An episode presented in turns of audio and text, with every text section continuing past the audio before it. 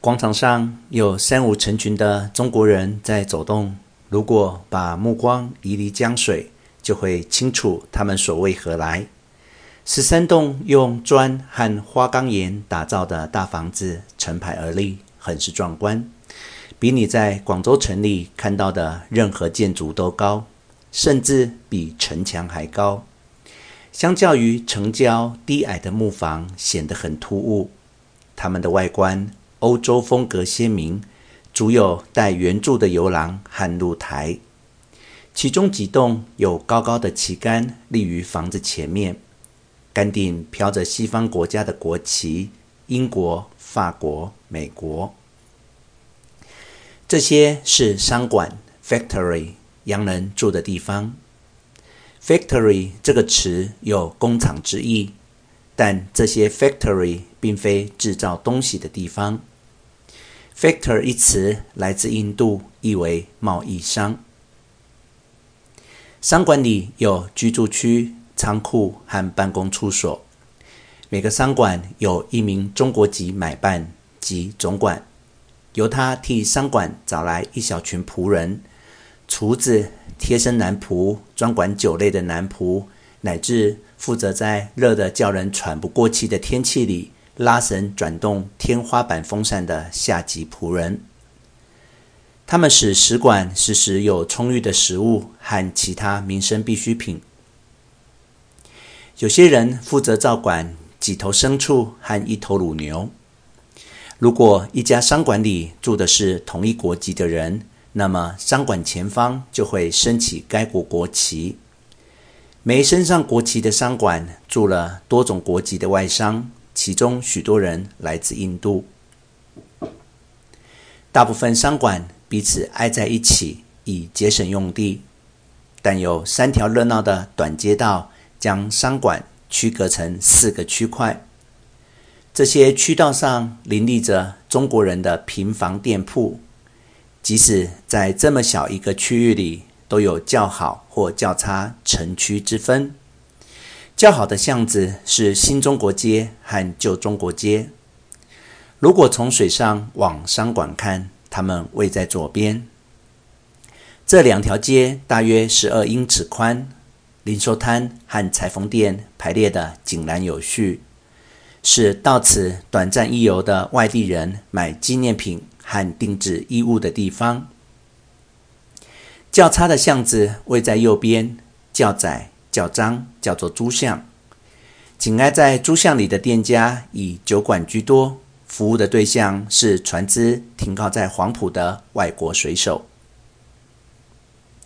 这些水手偶尔能放几天上岸假，而且跟他们停靠在其他任何港口一样，大多喝到酩酊大醉来消磨假日。酒馆的中国籍老板娶了 Jolly Jack 和 Tom b o l i n g 之类的英文名字。他们的卖酒棚屋非常小，小到没有长椅或售酒柜台，只有一条绳子。供水手把上半身趴靠在上面，喝到不省人事。整个商馆区里是以英国商馆最为醒目，它比其他商馆都大。前方有一块用围墙围起的自由空间，往下一直延伸到河岸。在这个闷热的午后，站在前方空地垂着不动的英国国旗底下。能看到商馆圆柱围绕的宽阔露台，从这个露台可以饱览珠江上下游风光。东印度公司的商人能在此享用午餐，有时享受些海风。如果穿过前门，经过配备藤帐、一脸提防的中国籍卫兵身旁，再走过阴凉的游廊，进到商馆楼上。会发现一个可能会让你忘了置身何处的欧洲人世界。沿着宽阔的走道，你会看到会计室、品茶室和起居室。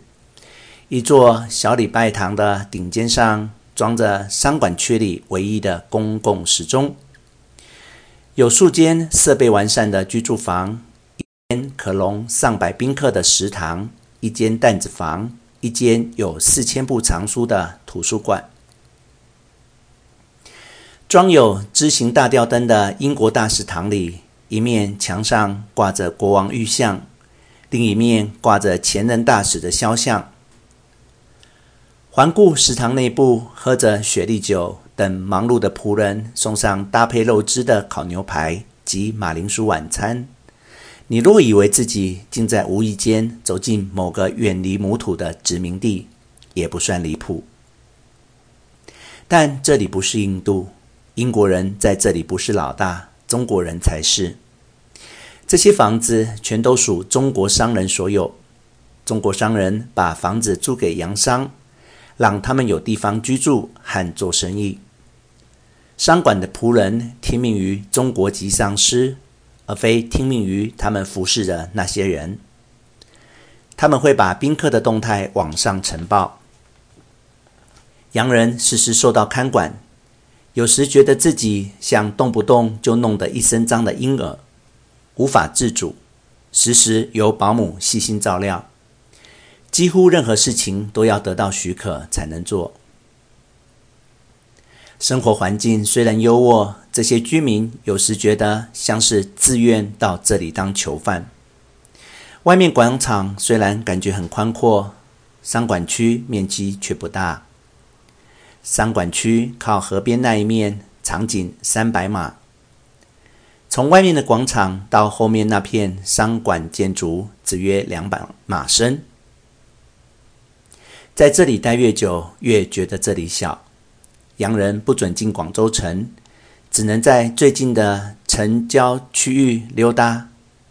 更远一点，会有成群男童出现，朝他们丢石头，叫他们洋鬼子。再更远的话，中国士兵会过来，礼貌地护送他们回去。每隔十天，会准许一小群洋人到附近某座花园里透透气。除了这点待遇，商管区是他们的豪华牢笼。世上没有类似的东西。欧美与世上最大帝国中国的正式贸易，完全在这个只有十二英亩的地方进行。有些人喜欢说，这里还不如埃及一座金字塔的占地面积大。你或许不想在这里度过太多人生岁月。但以一八三零年代初期的情势来看，广州似乎不像是那种会引发战争的地方。对中国现代史影响最深远的事件，莫过于鸦片战争。这场战争因为一八三九年在广州商馆区突然发生的一连串事件而爆发，会以一八四二年中国炎帝扫灭的惨败，并签订一个。几乎完全由英国侵略者决定条款的条约作结，为此后百年中国的对外交往立下一个贻害无穷的模式。中国的近代史教科书通常以鸦片战争为起点。中国自那一刻起抛下传统过去，被强行拖进欧洲帝国主义的世界。鸦片战争占有这样的历史地位。不是因为它破坏极大，事实上，这场战争相对来讲规模不大，而且受到控制，未蔓延开来。